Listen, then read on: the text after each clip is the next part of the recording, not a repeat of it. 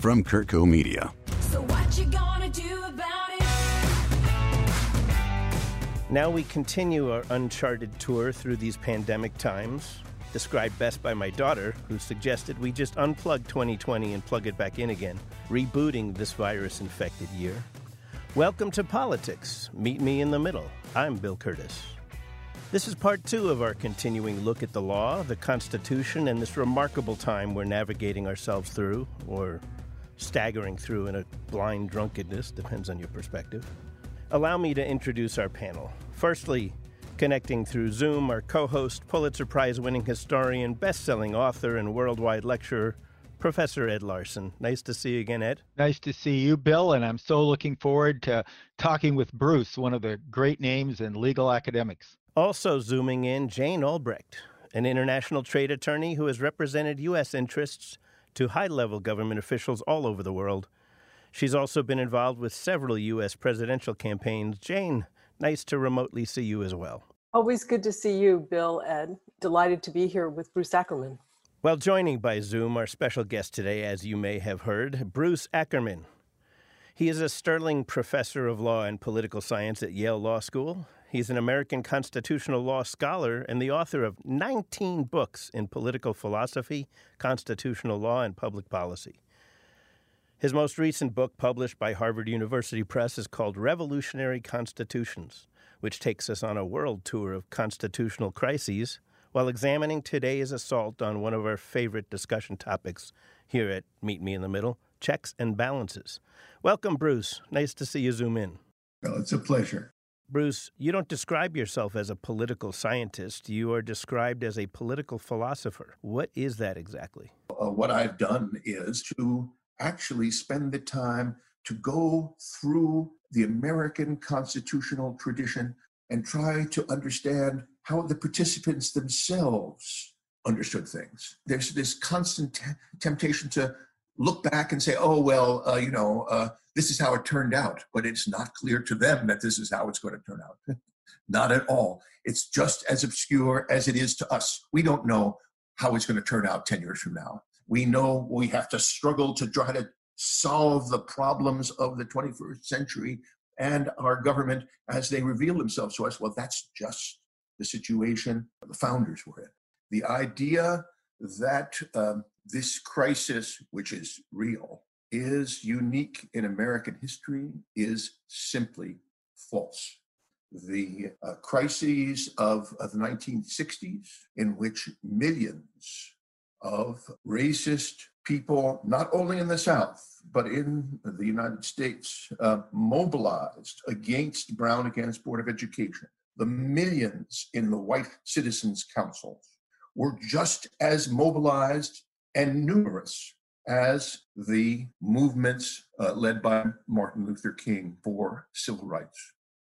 In the 1930s, we had dramatic polarization in the uh, crucial election between uh, Franklin Roosevelt in 1936 and Alf Landon. Roosevelt makes a famous speech just before the election condemning these malefactors of great wealth and asserting that we, the people, will not tolerate this. The uh, idea that uh, the 1930s was anything less than this profound confrontation between two polarized ideals of what America should look like, resolved by repeated elections. But the notion that uh, America is just, uh, in the good old days, uh, we uh, just spoke in a civilized manner to one another. No, we have constructed and reconstructed the foundations of our democracy time and again with a good deal of success. And the question is, of course, whether we will manage to do it this time. This is a challenge for every generation. We have, as it were, a revolutionary tradition. Were people more interested in fully knowing the facts at that time, or were they just as partisan then and heard everything through the filter of their own opinion? The American people of today are the by far the most educated population in the history of the world. 90, 90% uh, of Americans have high school degrees. To be sure, many college degrees, many high school degrees are not very good. That's qualitatively different from not having any serious education, which was our condition only 50 or 75 years ago. So we have two sides of this equation. One side is we have the most educated, capable population for seeing through and analyzing the news. On the other side, what we have is uh, the crisis of serious journalism. The number of serious journalists in the United States who are covering uh, state capitals is virtually non existent. Why do you feel that that's happened? Why the seriousness of the journalism research has fallen by the wayside? Simple economics. Before the rise of the internet, newspapers around the country were basically financed by want ads. Today, um, they've lost their want ads. Uh, and so the serious journalists, let's say, take something like the St. Louis Post Dispatch, which was a great newspaper, they have been wiped out by the internet uh, revolution. Okay, I'd like to dive in a little bit and define a couple of things. Uh, Ed and Jane, is it reasonable for a chief executive during a pandemic to describe himself as a wartime president? The Constitution gives particular powers to a president in wartime because the Constitution makes the president, and only the president, commander in chief of the army. And that's a unique distinction that's in, in cradled into the Constitution. In contrast, the Constitution doesn't give the president any particular power whatsoever in a healthcare crisis because the Constitution created a federal republic. And when they created that federal republic, certain areas like education and health and safety were primarily afforded to the states. But when you're dealing with individual health care, that has historically been a state issue. And so you don't really have the same sort of idea of a commander in chief because, as we're finding with this pandemic, but you could go back to any other one like the like the Spanish flu of 1918, it's different in different places. And therefore, one reaction might be appropriate in Alaska or, or North Dakota, and another reaction might be appropriate in Georgia or California. And so, therefore, it's a classic issue of federalism. But when you have a war effort, you don't say that New York should handle World War II one way and California should have it in another way. Everyone would immediately see that's just absolutely ridiculous. Jane, we understand that commander in chief of our armed forces, that's a concept we can wrap our arms around.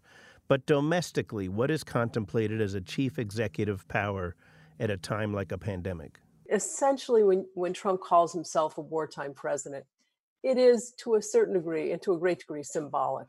The degree to which wartime powers in the Constitution would kick in is questionable. There are certain areas in the Constitution where the, the president is given certain powers in terms of foreign relations. The power to declare war is really in the hands of the Congress. So to me, when he says he's a wartime president, it's mostly symbolic. President Trump declared that when somebody is the president of the United States, their authority is total. They have total power. Yes. Uh, how do you feel about that in this particular circumstances of managing a pandemic? Uh, the bugs are not a war. You don't think so? It seems like a war. Listen, a war is human beings attacking other human beings. This is, as Ed pointed out, a public health emergency. We want to look beyond Trump. Unless we do something constructive on this front, some future president, two presidents down the line, will feel himself free to intervene in one or another conflict that he thinks is of great importance, which is deeply controversial in the country, and use the acquittal of Trump as a great precedent justifying this. So you're hoping for a more benevolent, law abiding president. But how does the system, in fact, ensure that we're protected against such things? There's no insurance. There was no insurance that the New Deal would be relatively successful. There was no insurance that the civil rights revolution was going to occur.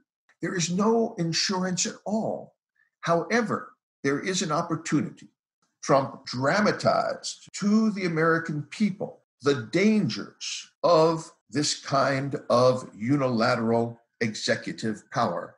And the next president or the president after that will have the opportunity to have, to use a metaphor that Ronald Reagan used and Franklin Roosevelt used, the first hundred days. What should the first hundred days be? What are the really crucial initiatives which we should adopt immediately so as to assure that another set of abuses like those of Trump will not occur? In this case, what is Congress's ability to actually make change that allows anyone who comes into office and assumes the role of king or dictator? What allows us to control that environment? And we're going to talk about that when we come back from this break because I've got to go call my doctor and see if putting Clorox in my coffee is appropriate. We'll be right back.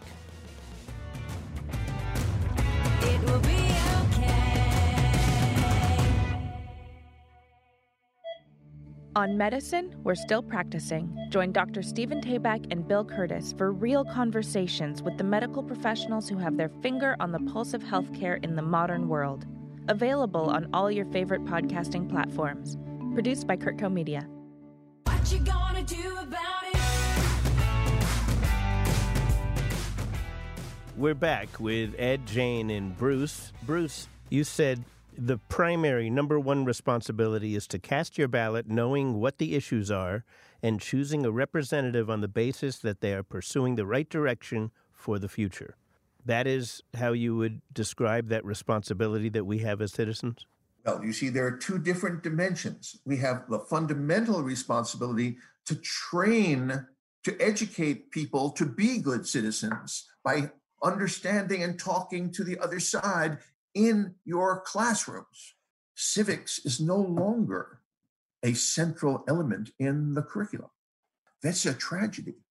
Um, American history is no longer at the core of our education. At the present time, we have the homeschooling movement, which makes it virtually impossible to have the child hear the other sides because their parents are teaching them. Are you saying that a primary responsibility of the citizen is to educate each other or to insist that we ourselves get educated? the fundamental obligation of uh, the older generation to the younger generation of citizens is to educate the younger generation to be citizens in the way that I'm describing it. Then, when these people grow up, they have another fundamental obligation, which is the ballot. You are saying that a requirement is to educate ourselves on the issue and cast a ballot accordingly. That's right. And everybody realizes that. If they didn't, they wouldn't show up at the polls at all. The minimal requirement of citizenship is to cast an informed vote. The second one is community service. In the Second World War, it took the, the extraordinary form of the draft. One of the most significant things that has changed over the last 50 years is the 1973 decision to eliminate the draft. And the question is whether there's another form of community service uh, that is more appropriate in the 21st century. It's those three requirements to educate uh, the next generation for citizenship, to cast an informed ballot, and to recognize your debt to the community in a in a way that's meaningful in the 21st century. Those are the three fundamental elements uh, that we need to uh, reconstruct uh, in a world where uh, journalism has fallen apart, uh, where the public school system is in disarray, and where we don't have a, a structure of recognizing in a constructive way how much we owe to being an American. Uh, Bruce, yesterday in our discussion, you were talking about uh, your feeling that there was a disintegration of the constitutional tradition. Tell us what you meant by that. Well, the question is: uh, Do we are we a democracy or are we a pl- plutocracy? Uh, is our uh, politics so dominated by big money that uh, this fundamental right of the citizen to cast his ballot for a change or not change been profoundly undermined by the power of big money. After all, we just see Bloomberg spend a billion dollars of his own money. And the courts have said you have a constitutional right to spend your own money. So we have not only big money, but we have the courts supporting the power of big money. Is there anything we can do? Well, there is. And uh, working with uh, Congressman Ro Khanna, K H A N N A, uh, he and I have uh, worked out a, a, statute which has now been he submitted to uh, for consideration by Congress. What we argue for is this: every registered voter gets 50 democracy dollars to spend in presidential elections. So each registered voter starts talking to his friends and neighbors who should I spend this money for? He can't spend it for anything else.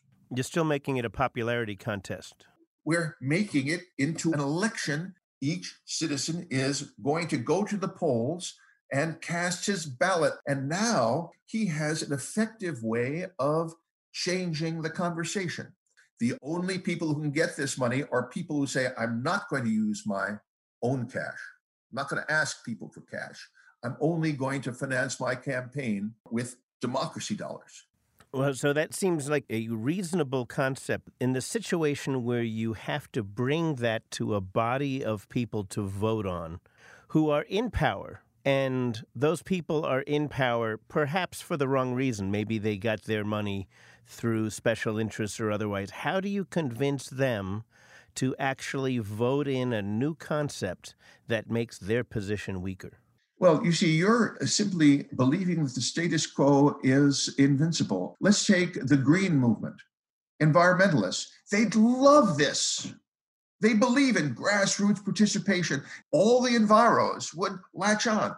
So will people who think that the right to bear arms is really fundamental because they think that they will be financed by democracy dollars, by their true believers. But if they've chosen, as many of them have done already, not to participate in the public campaign finance system because it will limit their fundraising in other respects. In other words, they've made the calculation, they think they can raise more without it. What I'm talking about is something that looks like big money compared to what was done before. $50 for every American voter is, uh, after all, $7 billion. I mean, it would be substantial, no doubt. But the question is that the people who are in power got there th- through being empowered with their own financing methods, and we're asking them to make a change based on the greater good. And generally, we haven't seen a lot of politicians looking to make changes and for the greater good in these days. Well, that's what happened uh, in uh, the 1960s, the 1930s with Ronald Reagan. You're just freezing this moment of status quo as if it were eternal. If it is, then American democracy dies. Totally agree. And uh, frankly, I would like to see all forms of campaigning with advertising be eliminated the way cigarettes and tobacco has been eliminated. I don't think that absolutely not. You want ignorant voters. No, no. I, what I want is a press that has obligations to do town halls and debates and and constructive education, as you described before. You cannot obligate media. The, there's freedom of speech in this country. You used to be able to obligate media because they had licenses bestowed upon them by the FCC, and they could obligate them to a lot of things. That system died in 1984. And what you now suddenly, and I applaud you, suddenly you're saying, aha, there's hope. What we need is elections in which citizens come and say, look, we're going down a disastrous course, the same course that is being pursued in Turkey, in Japan, in Brazil, we're going down the path to dictatorship. We cannot do that. This is not the America we had. Well, Bruce, as long as there are intelligent people like you offering us ideas on how we can adjust the status quo, our American democracy will no doubt stay on the right path. Well, that's it for this show. Thank you, Bruce Ackerman, for joining us today and giving us some unique concepts to ponder. And of course, thanks to our co hosts, Ed Larson and Jane Albrecht. And thank you for listening. We'll see you next time on Politics Meet Me in the Middle. I'm Bill Curtis. Stay safe, everyone.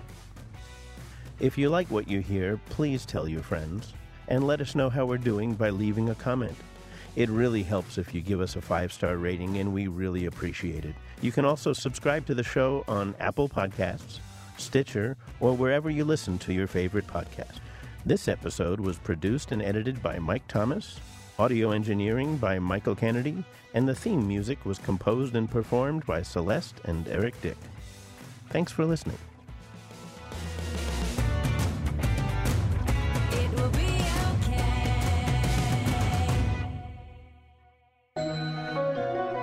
CurtCo Media, media for your mind.